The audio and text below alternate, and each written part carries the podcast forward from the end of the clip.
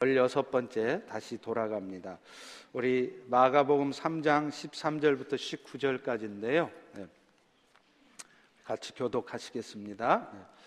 또 산에 오르사 자기가 원하는 자들을 부르시니 나아온지라 이에 열두를 세우셨으니 이는 자기와 함께 있게 하시고 또 보내사 전도도 하며 귀신을 내쫓는 권능도 가지게 하려 하심이러라 이 열두를 세우셨으니 시몬에게는 베드로란 이름을 더하셨고 또 세베대 아들 야고보와 야고보의 형제 요한이니 이 둘에게는 보아너게 곧 우레의 아들이란 이름을 더하셨으며 또 안드레와 빌립과 바돌로메와 마테와 도마와 알페오의 아들 야고보와 및 다데오와 가나나인 시몬이며 다 같이 또 가론 유다니 이는 예수를 판자더라.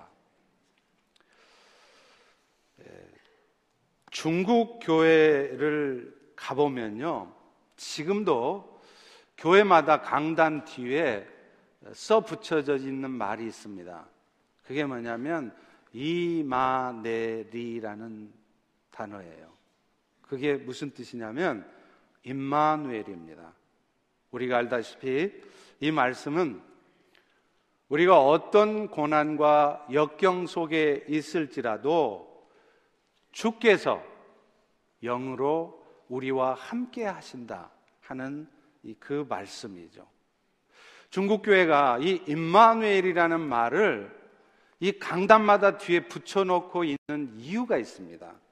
아시다시피 중국은 1948년도에 공산 정권이 세워진 이후에 66년부터 약 10년 넘게 문화 대혁명이라는 과정을 거쳤습니다. 이것은 이 문화적인 혁명 운동을 통해서 중국을 완전한 사회주의 사회로 만들겠다는 것이었습니다. 그래서 그들은 모든 인민들의 사상을 철저히 공산주의화 시키는 것이 목표였는데 그 이유 때문에 가장 먼저 한 것이 이 대혁명 기간 동안 종교를 철저히 말살하는 거였습니다. 기독교는 물론이고 기독교뿐만 아니라 샤머니즘, 무속신앙, 심지어는 중국의 전통 종교라고도 할 수 있는 유교까지도 철저히 말살을 했습니다. 그런데 나중에 결과적으로 등소평이 개혁 개방 정책을 하면서 주계 장막을 걷어 열었을 때 서방의 성경학자들은 놀라운 발견을 할 수밖에 없었습니다. 그것은 중국 교회가 완전히 말살되고 무너져 있을 줄 알았는데 선교사 한 명도 없는 그 중국 교회가 완전히 무너져 있을 줄 알았는데 그 반대로 오히려 수백 혹은 수천 병의 수천 배의 성장을 가져왔다는 것이죠. 그런데 중국 교회가 그 10년이 넘는 핍박의 과정 속에서 그 교회를 지킬 수 있었던 말씀이 바로 이 임마누엘이었습니다. 어떤 고통과 어려운 순간, 심지어는 생명의 위협 앞에서도 주님이 우리와 함께 하심으로 우리는 무너지지 않을 수 있다. 우리는 이겨낼 수 있다는 그 믿음이 그들로 하여금 그 고통을 견뎌내고 하고 승리하게 했던 것입니다.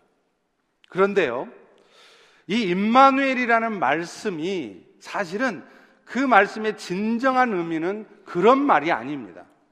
그저 주님이 우리와 함께 하셔서 우리와 우리의 고통과 어려움들을 우리가 이겨낼 수 있다는 말이 아니라 임마누엘이라는 말은 그리스도의 영이신 성령께서 우리 안에 거하심으로 말미암아 우리가 어떤 연약한 모습 가운데 살아갈지라도 그까지 우리를 지키시고 그래서 결국은 우리를 예수님 닮은 거룩한 제자로 세우시겠다는 것 이것이 바로 임마누엘의 진정한 의미인 것입니다. 다시 말하면 오늘 설교의 제목처럼 우리 주님께서는 참으로 보잘 것 없고 고물 같은 우리 인생을 새롭게 해 주셔서 정말 쓸모 있는 그래서 주님 닮은 거룩한 삶을 사는 그런 인생으로 바꾸시는 고물 장수이시라는 것을 말씀하는 것입니다. 오늘 본문의 말씀은 예수님께서 왜 제자를 부르셨는지, 그리고 그 제자로 부름받은 자들이 정말로 고물장수이신 예수 때문에 거룩한 주님 닮은 제자로 어떻게 바뀌어 가는지를 우리에게 보여주는 말씀인 것입니다. 예수님께서 열두 제자를 부르신 목적에 대해서요. 오늘 본문의 말씀은 예수님께서 왜 그들을 부르셨느냐? 먼저 그들과 함께 하시기 위함이라 라고 말씀하고 있어요.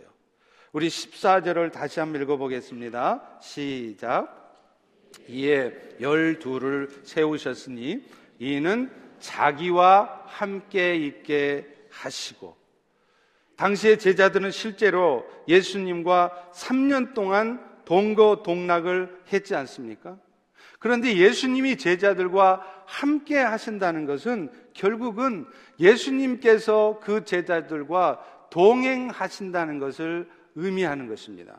그런데 예수님이 이렇게 제자들과 동행하시는 궁극적인 목적은 그 제자들로 하여금 주님이 이렇게 나와 항상 함께 하시고 내 삶을 전체로 책임지시고 이끄시기 때문에 오늘 나는, 오늘 나는 세상 사는 일 때문에 걱정하고 세상 사는 일 때문에 염려하고 두려워하며 사는 것이 아니라 오늘도 거룩한 주님의 제자로 살아가야 되겠다라고 그런 주님 닮은 제자가 되도록 하기 위함이었다는 겁니다. 오늘날 성도들에게 있어서도 이 말씀은 주님과 함께 동행하는 삶이라, 삶으로 우리에게 적용될 수 있을 것입니다. 그리고 그것은 주님께서 우리를 항상 지키시고 인도하시기 때문에 결국에는 그 주님의 동행을 우리가 신뢰할 때, 그 주님의 동행을 우리가 확신하고 경험하게 될 때 늘 우리는 내 뜻을 이루며 사는 것이 아니라 주님의 뜻을 이루며 살려 하고 내 뜻을 관철시키려 하는 것이 아니라 주님의 뜻이 무엇인지 묻고 그 주님의 뜻대로 살아가고자 그런 삶이 되게 하고자 주님은 우리의 삶에 동행하신다는 겁니다. 오늘날 성도의 삶에도요, 여전히 어려움은 있습니다. 예수 믿었다고 그래서 심지어는 여러분이 믿음으로 잘 살고 있다고 그래서 여러분 인생에 어려움이 없을 것이라는 생각은 하지 마십시오. 지난번에 말씀드렸던 것처럼 말세가 가까울수록 예수님이 다시 오셔서 이 세상을 심판하실 날이 가까울수록 우리 그리스도인들도 역시 먹고 살기는 점점 더 힘들어질 것이며 심지어는 그 예수님 때문에 더 큰 핍박과 환란이 있을 것이라는 것을 우리는 알아야 합니다. 그러나 분명한 것은 그런 가운데서도 주님은 우리를 지키시고 우리와 함께 하신다는 것이죠. 임마누엘의 예수라는 의미가 바로 그런 의미인 것입니다. 그리고 그런 주님을 알게 되고 확인하게 되고 또 확신하는 삶을 살 때 비로소 우리는 세상을 살면서도 세상의 삶에 빠지지 않고 세상의 일들에 마음 빠뜨리고 염려하고 두려워 사는 것이 아니라 삶의 여유를 가지면서 어떤 삶의 순간에도 신앙의 선택을 할 수 있는 것입니다. 여러분, 하늘에서 사람이 떨어진다 그러면 사람들은 다 죽는 줄 알아요. 그런데요, 하늘에서 떨어지면서도 얼굴에 웃음을 잃지 않고 오히려 그 떨어지는 그 순간을 즐기는 사람들이 있습니다. 어떤 사람일까요? 등에 낙하산 메고 떨어지는 사람들이에요. 물론 혹시 가다가 펴질 줄 알았던 낙하산이 펴지지 않아서 죽는 사람도 있겠죠. 그런데 낙하산을 메고 떨어지는 사람들은 그 낙하산이 자신의 삶을 붙든다는 것을 확신하기 때문에 떨어져 죽을 것을 염려하는 것이 아니라 오히려 그 위험한 그 두려운 순간에도 여유를 가지며 웃음을 띠면서 세상을 즐길 수 있다는 거예요. 근데 사실 오늘날 우리 성도들의 삶에도 마찬가지입니다. 여전히 여러분의 삶에도 여러분의 건강을 위협하고 여러분의 마음을 어둡게 하는 현실들이 있습니다. 그럼에도 불구하고 그런 삶의 문제 앞에서 좌절하고 함께 어둠에 빠져 있고 그래서 기쁨 없는 그런 신앙생활을 하는 것이 아니라 오히려 세상을 이기며 그런 상황 속에서도 기쁨을 잃지 않는 감사하는 삶을 살아갈 수 있는 방법이 있다는 것입니다. 그것은 우리가 세상 사는 준비를 열심히 해서 얻어지는 것이 아닙니다. 내 힘으로 세상을 살아가려고 하면요. 내가 가진 지식, 나의 경험, 그리고 내가 준비해 놓은 것들을 가지고 세상을 여유롭게 살려고 하시면 여러분은 그 반대로 오히려 계속 두려워할 뿐이며 계속 염려하게 살 뿐입니다. 제가 우리 성도들의 삶을 봐도요, 장사가 참 나름대로 잘 되고 있는데도 걱정하고 계시더라고요. 자식이 공부 잘하고 있는데도 제 생각 같으면 자식이 저렇게 공부 잘하고 하고 있으면 걱정 하나도 없을 것 같은데 그래도 또 걱정해요. 이렇게 하다가 이렇게 사업이 잘 되다가도 어느 날 갑자기 사업이 안 되면 어떡하나. 우리 자식이 저렇게 지금 공부 잘하고 있는데 공부 너무 열심히 해가지고 갑자기 애가 미치기라도 하면 어떡하나. 걱정도 팔자잖아요. 그런데 진짜 그런 걱정을 하는 사람들이 수도 없이 많아요. 장사가 안 되면 안 되는 대로 걱정, 잘 되면 잘 되는 대로 걱정, 걱정을 사서 한단 말입니다. 이 말이 무슨 말일까요? 장사가 안 돼도, 장사가 잘 돼도 세상을 내 힘으로 살아가려고 하면 항상 걱정이라는 거예요. 그러나 반대로 장사가 안 돼도 건강하지 않아도 삶에 어려움이 와도 예수님을 붙들고 사는 사람은 세상을 이기는 삶을 산다는 것입니다. 요한일서 5장 4절에도 말씀합니다. 하나님께로부터 난 자마다 세상을 이기느니라. 세상을 이기는 승리는 이것이니 우리의 믿음이라. 예수께서 하나님의 아들이심을 믿는 자가 아니면 세상을 이기는 자가 누구냐? 여기서 말하는 세상은 사탄, 그리고 그 사탄이 우리 인생 가운데 가져 나온, 가져다 주는 세상의 유혹 혹은 세상의 걱정거리들이에요. 그런데 그런 세상의 유혹과 세상의 걱정거리들을 여러분들이 이겨낼 수 있는 힘이 어디서 오냐? 여러분 의지가 아니라는 거예요. 여러분이 열심히 세상을 준비한 그 실력이 아니라는 겁니다. 오직 예수 그리스도를 믿는 믿음이라는 거예요. 그 믿음을 가질 때 여러분은 그 사탄이 가져온 인생의 문제 앞에 좌절하지 않고 거기에 함께 어둠에 휩싸이지 않는다는 것입니다. 예수님께서 우리를 사탄의 종된 자에서 의의 종된 자로 건져내기 위해서 십자가에 죽으심을 죽으셨고 그 예수를 믿는 우리들은 더 이상 사탄의 종이 아니며 더 이상 죄와 사망의 그 어둠 가운데 있지 않을 것이라는 것을 믿을 때 우리의 삶이 진정 이기는 삶이 나온다는 것이죠. 그것뿐입니까? 그 이후에도 십자가에 죽으신 예수가 오늘 또 영으로 우리 안에 우리 삶의 주인으로 오셔서 우리의 삶을 지금 이 순간도 책임지고 있다는 이 사실을 믿을 때 비로소 우리는 세상 가운데 사탄이 버려놓은 그 문제들 앞에 휘둘리지 않는다는 것. 거기에 마음 뺏기지 않는다는 겁니다.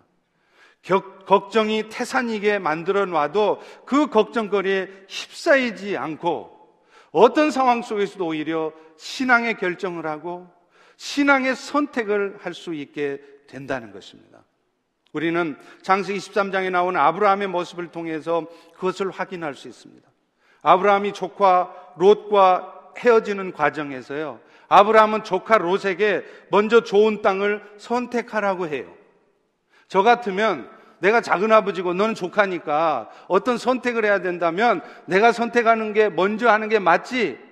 그러면서 내가 먼저 좋은 땅을 선택하고 나서 그러고 나서 조카 네가 가져라 이렇게 할 것 같습니다. 그러나 아브라함은 그렇게 하지 않습니다. 창세기 23장 9절에 보면 네 앞에 온 땅이 있지 아니하냐 네가 좌하면 나는 우할 것이고 네가 우하면 나는 좌할 것이다. 그러자 롯은 예상했던 바대로 그는 눈에 보기에 좋은 땅을 먼저 선택을 합니다. 그런데 그런데 여러분이 알다시피 롯이 그 땅을 선택할 때는 그 땅이 너무 좋아 보였습니다. 물이 넉넉하고 그 땅에 살면 아주 부자가 될 것 같고 좋을 것 같아서 선택했어요.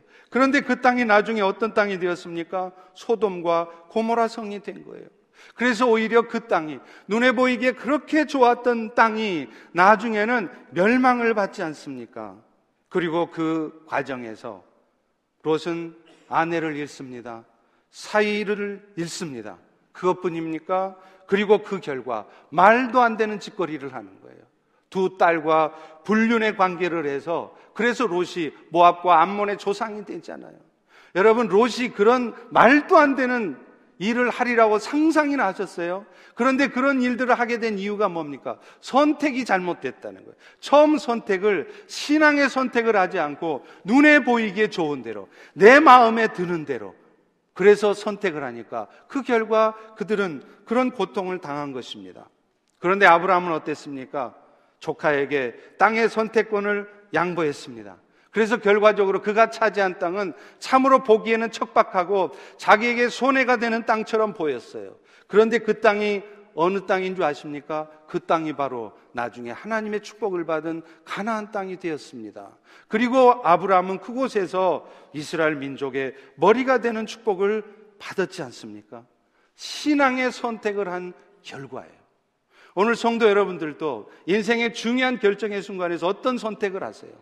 당장의 눈에 보이기 좋은 대로 나한테 당장의 유익이 되겠다고 내 마음에 든다고 그래서 덥석 눈에 보기 좋은 대로 결정하십니까? 아니면 신앙의 선택을 하고 계십니까? 제가 오늘 이 말씀을 드리는 이유가 있어요. 아브라함이 그런 신앙의 선택을 하게 된 계기가 있었다는 것입니다. 그냥 그가 하루아침에 이런 신앙의 선택을 하는 믿음의 사람이 된 게 아니었다는 거예요. 아시다시피 그 창세기 10장 바로 앞장 창세기 12장 후반부에 보면요. 아브라함이 얼마나 믿음 없는 얼마나 못된 먹은 얼마나 파렴치한 이가 이인지 드러납니다. 하나님은 아브라함에게 분명히 약속했습니다. 내가 너에게 가나안 땅을 축복으로 주리라. 그런데 아브라함은요, 그 하나님의 말씀을 못 믿어요. 하나님이 약속한 그 축복의 땅에 흉년이 드니까 그 아브라함은 곧바로 내뺍니다. 애굽으로 도망치지 않습니까? 왜 끝까지 아브라함은 그 땅에 남아 있지 않았을까요? 하나님의 약속을 붙드는 게 아니라 눈에 보기에 좋은 대로 했기 때문이죠. 그런데 그가 애굽으로 내려가서 한 짓이 뭡니까? 자기 아내를 사례를 자기 아내라고 말하지 않고 누이라고 말합니다. 왜요? 애굽의 왕 바로가 자기 아내를 탐한다는 것을 알았어요. 그런데 그 여자가 내 아내라고 한다면 바로가 자기를 죽이면서까지 그 사례를 취할 것을 염려한 거죠. 그래서 그 죽을 게 겁나서 아브라함은 어떻게 합니까? 그 아내는 내 아내가 아닙니다. 내 누이입니다. 이 말이 무슨 말이에요? 바로요, 당신이 내 아내를 취해도 마음대로 갖고 놀아도 상관없으니까 제발 나를 살려주세요. 이 말 아닙니까? 여러분, 이게 바로 그 파렴치한 아브라함의 모습이었어요. 그런데 그런 아브라함을 하나님은 어떻게 대하십니까? 아무 소리 안 하세요. 그리고서는 아브라함에게 한 약속이 있기에 그 약속이 이루어지도록 하나님은 바로에게 직접 나타났습니다. 그래서 바로야 저 사례를 손대지 말라. 저 사례는 아브라함의 아내다. 그러면서 그 사례가 다시 아브라함에게 돌아가게 하고 그 아브라함의 가족은 그것이 계기가 되어서 다시 가나안 땅으로 돌아가지 않습니까? 그냥 갑니까? 하나님께서 애굽 사람들로 하여금 은금 폐물들을 가득 안고 돌아가게 만드셨어요. 아브라함은 그 하나님의 은혜를 경험한 것입니다. 자신은 부족하고 실수하고 심지어는 죄도 지었지만 그런 자신을 떠나지 않고 끝까지 임마누엘로 책임져 주시는 하나님을 경험한 거예요. 그 하나님을 경험하고 나니까 이제 어떤 선택을 해야 될 때 마음이 여유로워진 것입니다. 내가 만약에 롯에게 조카에게 좋은 땅을 양보해도 하나님은 내 삶을 끝까지 책임지실 것이다. 임마누엘이다. 그러니까 그는 신앙의 선택을 한 것입니다. 사랑하는 성도 여러분. 하나님께서 오늘도 여러분의 삶에 함께 하십니다. 여러분의 삶에 동행하십니다. 여러분의 삶이 결코 망하게 하지 않습니다. 그런데 그렇게 하시는 이유가 뭐라고요? 그런 경험을 통해서 여러분들의 마음이 더 여유로워지기를 원하시는 거예요. 너무 심각하게 인생을 사는 것이 아니라 눈에 보여지는 대로만 판단하고 말하고 행동하게 하는 것이 아니라 어떤 상황 속에서 하나님을 바라보고 하나님의 약속의 말씀을 신뢰함으로 마음의 여유를 갖도록 살게 하기 위함이에요. 그래서 기꺼이 손해볼지라도 신앙의 선택을 하는 그런 그리스도의 제자가 되게 하시려는 것입니다. 그런데요, 예수님께서는 이렇게 제자들을 부르시는 이유가 그렇게 그들과 동행하는 것을 경험하게 하고 그래서 그들이 어떤 상황에서도 신앙의 선택을 하는 믿음의 사람이 되게 하셔서 결국 뭐 하시겠다는 거냐? 예수 그리스도의 복음이 땅끝까지 증거되어지는데 그들을 사용하시겠다는 거예요. 오늘 본문 14절 후반부를 다시 한번 같이 읽습니다. 시작. 또 보내사 전도도 하며 여러분 사도라는 말이요 헬라어로 하면 아포스톨로스라고 그럽니다. 이 뜻이 뭐냐면 보냄을 받은 자라는 뜻이에요. 오늘날 교회로 부름받은 여러분들이 사실은 사도입니다. 예수님의 열두 제자만 사도가 아니라 영적인 의미에서 여러분 모두가 다 사도예요. 왜요? 여러분 모두도 다 세상에 그리스도의 사랑을 전해서 그들이 그리스도의 제자로 부름받도록 보내심 받았기 때문입니다. 그래서 예수님께서도 마태복음 28장 19절에 보면 부활하신 후에 승천하시기 직전에 남겨진 제자들에게 유언 같은 말씀을 남기시지 않습니까? 그게 뭡니까? 너희는 가서 너희 주변에 또 아프리카에 가서 모든 세상 사람들을 그리스도의 제자를 삼으라는 거예요. 그런데 모든 세상의 사람들이 그리스도의 제자가 되려면 가장 필요한 것이 그들의 귀에 예수 그리스도의 복음이 들려져야 되는 것입니다. 그리고 그 복음의 말씀을 듣기 위해서는 누군가는 가서 그 복음을 전해야 합니다. 그리고 입술로만 그 복음을 전한다고 됩니까? 아무리 입술로 복음을 전해도 그 삶이 그리스도의 삶으로 나타나지 않는다면 그 입술로 전한 복음은 아무 의미가 없어져요. 그래서 그 보냄받은 자의 예수 닮은 삶의 모습, 어떤 상황 속에서도 화만 내고 늘 그렇게 예수님 같지 않은 모습이 아니라 참으로 저분은 예수님 닮은 사람이다. 저 사람 예수 믿더니 사람이 완전히 바뀌었다. 그런 변화된 삶의 모습을 통해서 예수 복음이 전해지는 것입니다. 그런데 오늘 우리의 삶은 어떻습니까? 우리는 그 예수 복음 전하는 삶을 잘 못해요. 당장에 내 삶을 걱정하기만 하지 내 주변에 그리스도의 사랑을 잘 나타내지 못합니다. 그 중요한 이유가 뭘까요? 그 복음을 전한 결과를 우리가 책임지려고 하기 때문에 그래요.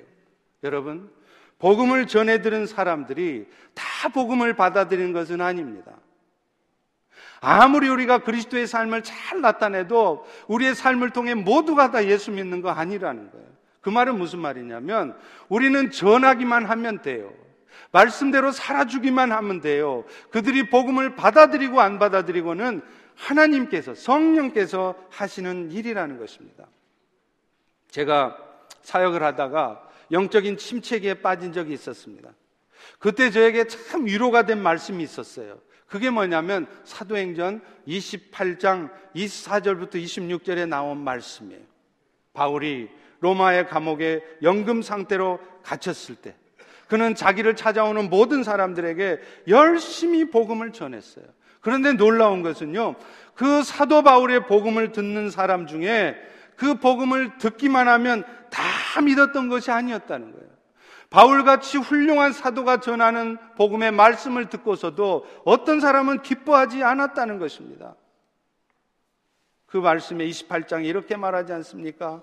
바울의 말을 믿는 사람도 있고 믿지 아니하는 사람도 있어 서로 맞지 아니하여 흩어질 때에 바울이 한 말로 이르되 성령이 이사야를 통해 하신 말씀이 오토다. 너희가 듣기는 들어도 도무지 깨닫지 못하고 보기는 봐도 도무지 알지 못하는구나. 물론 복음의 말씀을 더 잘 전해야 될 저에게 책임이 있을 수 있겠죠.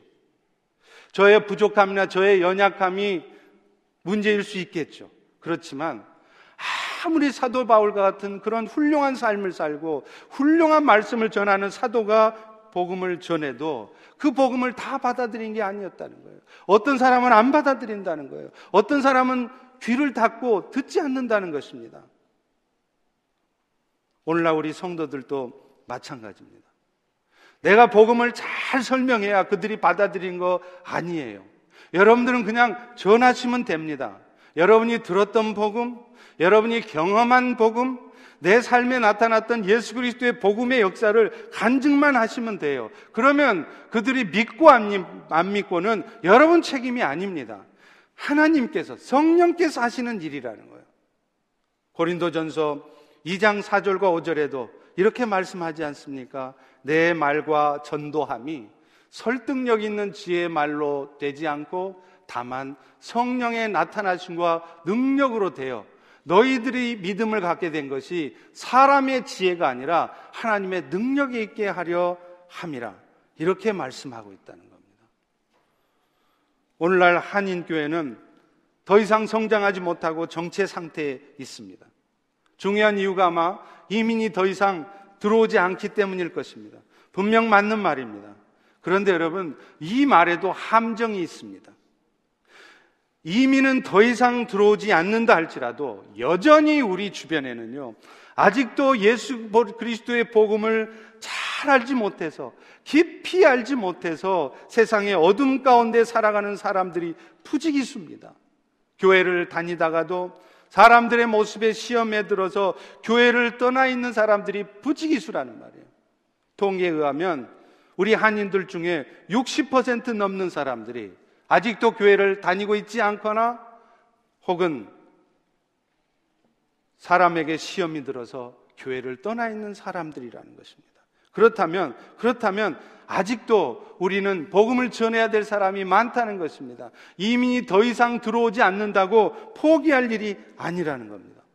그래서 저도요, 이 설교를 준비하면서 회개했습니다. 제가 마치 꽤나, 꽤나 한인교회 미래를 내다보는 예언자처럼 이제 우리 한인교회는 더 이상 성장하지 않을 것입니다. 점점 쇠락할 것입니다. 라는 말을 많이 했습니다. 그런데 제가 이 말씀을 준비하면서 정말로 회개했습니다. 그 말을 내가 할 말이 아니었구나. 물론 기독교의 역사와 선교학적인 관점에서 보면 그럴 가능성이 있는 것은 사실입니다. 그러나 여러분, 믿음의 눈으로 보면 그 말은 맞지 않은 말이에요. 여러분 아십니까? 지금 한국에도 백령도에 가보시면요. 백령도의 복음화율이 얼마인 줄 아세요?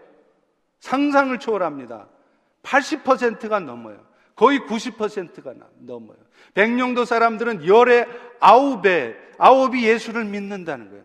여러분 상식적으로 생각하면 그게 가능할 것 같아요? 가능하지 않을 것 같은데 실제로 그게 가능합니다.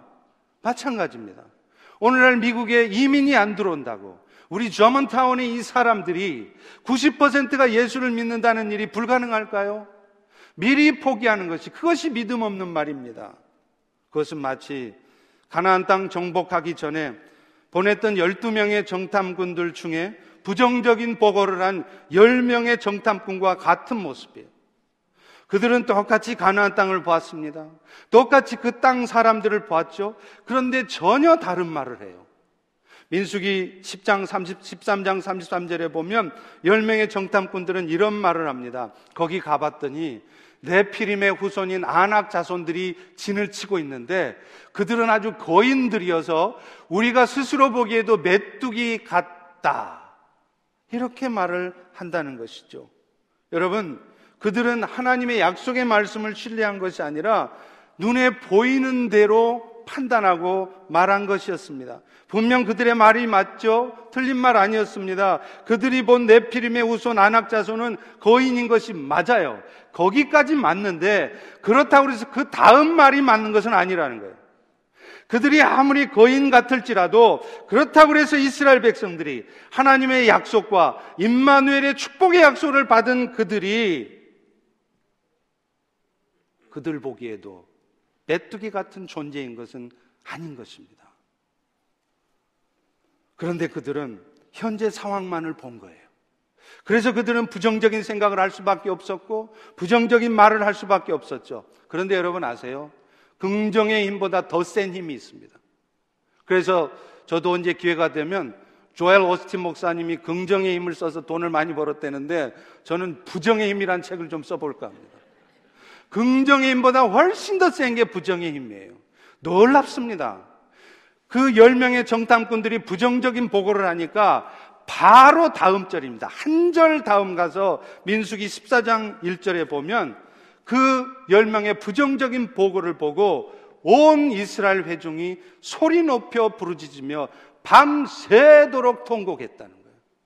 여러분 이게 부정의 힘이에요. 우리는 다 끝났다는 것입니다. 그래서 그런 부정적인 보고를 들은 이스라엘 백성들은 밤새도록 통곡하면서 결국 그들을 인도해냈던 모세와 아론을 원망합니다. 그러면서 그들은 우리가 차라리 애굽에 있었으면 좋았을 것을 애굽에 있었을 때 훨씬 나았는데 그렇게 말을 하는 거예요. 결과가 어떻게 됐습니까? 그들은 하나님이 약속해 주신 가나안 땅을 못 밟습니다. 이유가 뭐예요? 부정적인 그 말에 휩싸인 것이지요. 여러분, 그런데 이것에 비해서 여호수아 갈렙은 어떻게 보고합니까? 민수기 14장 8절에 보면 여호와께서 우리를 기뻐하시면 우리를 그 땅으로 인도하여 들이실 것이고 그 땅을 우리에게 주실 것이라. 여호수아 갈렙은 달랐어요. 그 땅 사람들을 본 것이 아니었습니다. 분명 그 말은 맞는 말이지만 그 땅을 주시겠다고 약속하신 그래서 그 땅 위에 역사하시는 하나님을 본 것입니다. 그렇기 때문에 그들은 그런 긍정적인 말을 할 수 있었고 유일하게 가나안 땅을 밟은 사람이 된 것입니다. 제가 왜 이런 말을 할까요? 오늘날도 마찬가지라는 거예요. 우리가 그런 긍정적인 말을 하고 긍정적인 신앙의 선택을 할 수 있는 힘이 어디서 나오느냐? 결국에는 하나님의 은혜를 경험할 때 오는 것이고 그런 은혜 가운데 우리가 할 수 있는 일은 안 된다 소리를 많이 하지 않는 것입니다. 오늘 우리가 해야 될 일을 하고 있으면 돼요. 이민이 아무리 더 이상 들어오지 않더라도 더 많이 기도하고요. 더 많이 전해야 됩니다. 노방전도도 하고 또 특별히 오이코스를 통해서 전하는 그 일을 더 많이 해야 돼요. 그러면 그들의 영혼이 구원되어지고 안 되어지고는 우리 책임이 아닙니다. 성령께서 하시는 일입니다. 그리고 또 한 가지 그렇게 전하고 있을 때 우리에게 다가오는 하나님의 약속이 있죠. 마태복음 6장 33절입니다. 우리 다 같이 한번 읽습니다. 시작. 먼저 그의 나라와 그의 의를 구하라. 그리하면 이 모든 것을 너희에게 더하시리라. 여러분 잘 보세요. 여러분의 삶을 위해서 필요한 먹을 것, 건강, 이거 구하지 말라는 말 아닙니다. 구하라고 말씀하고 있어요. 그런데 대신에 먼저 구해야 될 것이 있다는 거죠. 그게 뭡니까? 하나님의 나라와 의를 먼저 구하라는 거예요. 그런데 이 구하라는 말씀은 단순히 기도하라는 말이 아니에요. 단순히 ask for, pray for가 아닙니다. 영어 성경에 보면 여기가 뭐로 되어 있냐면 seek first라고 되어 있어요. 먼저 추구하라는 거예요. 기도만 하고 앉아 있는 게 아니라 여러분의 물질을 그 일을 위해서 아낌없이 내어 보라는 겁니다. 여러분의 시간을 시간 없다고 핑계만 대지 말고 내어 놔 보라는 것입니다. 그렇게 할 때 어떻게 하신다고요? 그리하면 그렇게 하고 있으면 내가 너희의 먹을 것, 마실 것, 너희의 삶의 문제를 책임지시겠다는 것이죠. 이제 새해가 되어서 우리 모두가 그런 결단을 좀 했으면 좋겠어요. 그래서 우리 교회 여기저기에서 정말로 마태복음 6장 33절이 그냥 쓰여진 글자인 줄 알았는데 내가 실제로 그렇게 해보니까 정말 하나님이 역사하셨습니다. 그래서 내 삶에 이런 은혜와 축복이 있게 되었습니다. 그런 간증이 여기 저기서 나오기를 축원합니다. 축원합니다.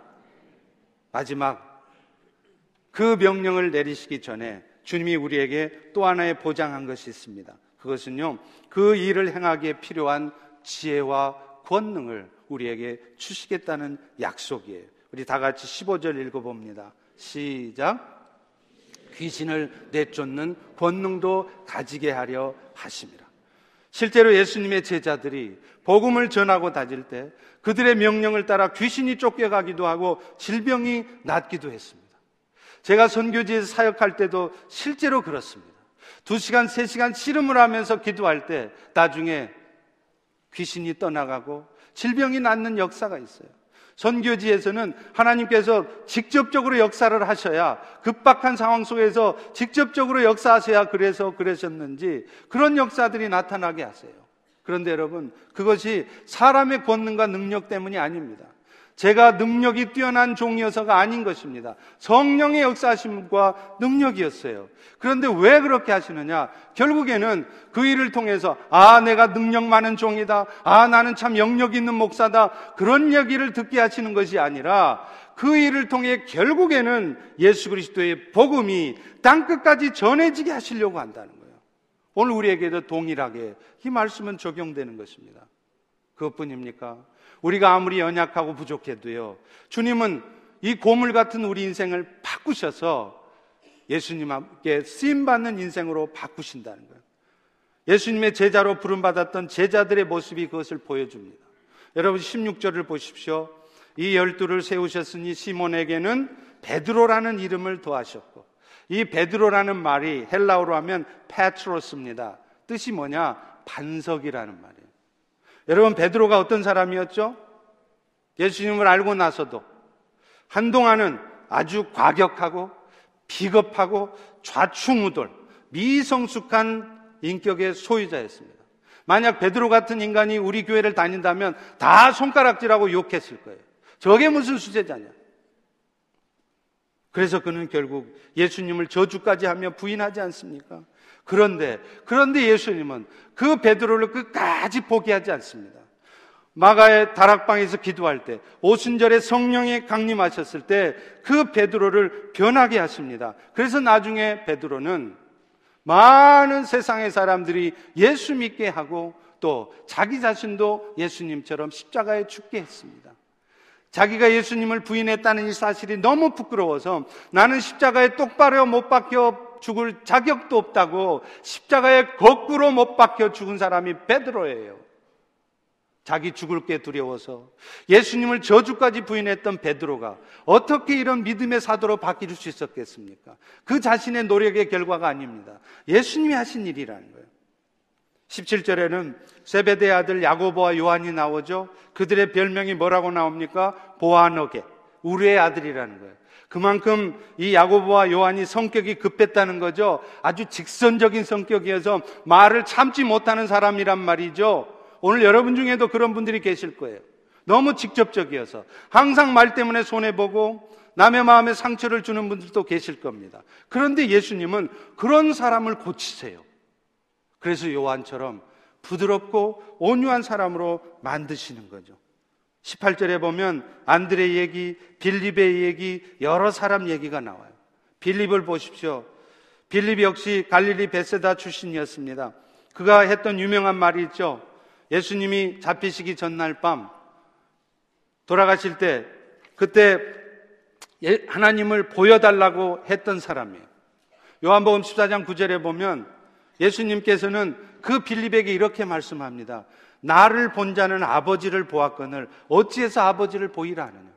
자기 눈앞에 하나님이 있어도 그 하나님을 보지 못했던 빌립, 그 빌립이 이제는 눈에 보이지 않아도 약속의 말씀을 신뢰하면서 순종하는 사람으로 바꾸신 분이 예수란 말이에요. 빌립이 어떤 사람입니까? 사도행전에 보면 성령께서 네가 저 광야로 가라 하니까 광야에 가봐야 구원받을 사람도 없고 자기 도와줄 사람이 없는 것 뻔히 알아요. 자기 눈에 보이기에는 하나도 되는 거 없습니다. 그렇지만 성령께서 말하기 때문에 빌립은 순종합니다. 눈에 보는 것만 믿었던 빌립. 그 빌립이 눈에 보이지 않는 상황에서도 말씀대로 순종하게 된 이유 예수께서 그를 바꾸셨다는 거예요. 그것뿐입니까? 도마 얘기도 나오잖아요. 도마는 요한복음 20장 25절에 보면 다른 제자들이 부활하신 주님을 보았다 그러니까 도마가 이런 말을 해요. 나는 그의 손에 못자국을 보고 내 손가락을 그 못자국에 집어넣어 보지 않으면 그 옆구리에 넣어 보지 않으면 믿지 않겠다. 정말 의심 많은 사람이죠. 그런데 주님, 우리 주님은요, 그 의심 많았던 도마, 우리 주변에도 신앙생활 하면서 참 의심 많으신 분들 많잖아요. 걱정 안 해도 될 거 막 걱정하면서 막 의심하는 분들이 있잖아요. 그분들 믿음 없다고 탓하지 마십시오. 우리 예수님은요, 그 의심 많은 사람을 정말 아주 이성적인 신실한 신앙인으로 바꾸시는 거예요. 예수를 믿기는 믿되 아주 이성적인 판단과 그런 균형을 갖고 신앙생활을 하는 사람으로 만드신단 말이에요. 그게 누가 하시는 거냐? 예수가 하는 겁니다. 그 의심 많은 도마를 신실한 이성적인 신앙으로 만드셨고 그래서 그가 나중에 인도에 가서 순교하지 않습니까?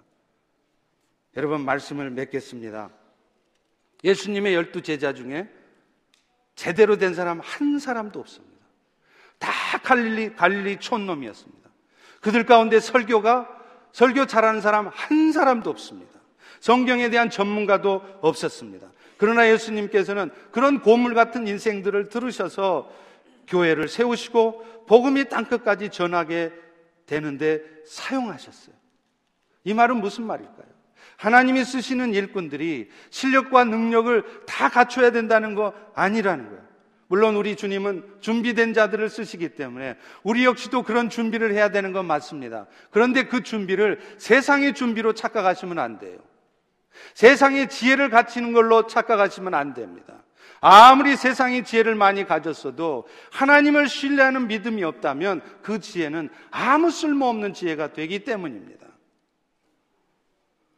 사랑하는 성도 여러분, 솔로몬이 그 세상 부귀영화 다 가졌던 솔로몬이 인생을 정리하면서 전도서에 이렇게 기록하고 있습니다. 헛되고 헛되니 헛되고 헛되도다. 오늘 여러분이 인생을 앞으로 몇 년을 더 사실 겁니까? 이 축복된 미국 땅에서 여러분 얼마나 더 행복하게 사시렵니까? 전도서의 고백은 우리 인생이 강건해야 80이지만 그래 봐야 다 헛된 인생이라는. 그 헛된 인생이 헛된 인생 되지 않게 하는 방법이 있습니다. 그것은 바로 거룩한 꿈을 품고 살아가시라는 거예요. 그리고 그 일을 이루어가는 과정 속에서 사람의 지혜대로 판단하지 마시고 여러분의 생각대로 판단하지 마시고 주께서 이루실 것을 먼저 신뢰하면서 그 주님의 뜻대로 순종해 가보시라는 겁니다. 그러면서 저는 오늘 여러분들에게 도전하고 싶습니다. 이제 새해에는 주님께서 나에게 명령하신 것이 무엇입니까? 그렇게 주님께 물어보세요. 십수년을, 수십 년을 신앙생활 하면서도 똑같이 사실 것이 아니라 이제 2018년 새해에는 주님께서 나에게 하기 원하시는 것이 무엇입니까? 내가 금년에는 어떤 삶의 모습이 변화되어야 되겠습니까? 나에게 말씀하십시오. 그렇게 주님께 물으시고 성령께서 주시는 마음대로 이제 새해에는 정말로 내 말을, 내 얼굴 표정을, 내 행동을 바꾸어 보겠노라고 결단해 보십시오. 그럴 때 하나님께서 여러분의 인생에 어떻게 책임지시고 나타나시는가 보시기를 바랍니다. 이제 새해에는 우리 교회 곳곳에서 주님이 정말 살아계시다고 주님이 하셨다고 고백하는 그 고백이 넘쳐날 수 있기를 축원합니다. 잠깐 기도하겠습니다. 하나님, 이 시간 기도합니다. 우리 힘으로 우리 인생 우리 뜻대로 되는 것 하나도 없는데 우리는 어찌 그렇게 어리석게도 모든 것을 우리 뜻대로 하려 하는지 아버지 하나님 이제 오늘 고물장수이신 예수를 바라보며 실망하지 않겠습니다. 낙심하지 않겠습니다. 대신에 주께서 이루실 것을 믿는 믿음으로 내가 결단하겠습니다. 그러니 나에게 새해에는 무엇을 해야 되는지 구체적으로 또 새해에는 내 말투가 내 삶이 어떻게 변해야 되는지 구체적으로 말씀해 주시옵소서 행하겠나이다. 예수님의 이름으로 기도합니다. 아멘.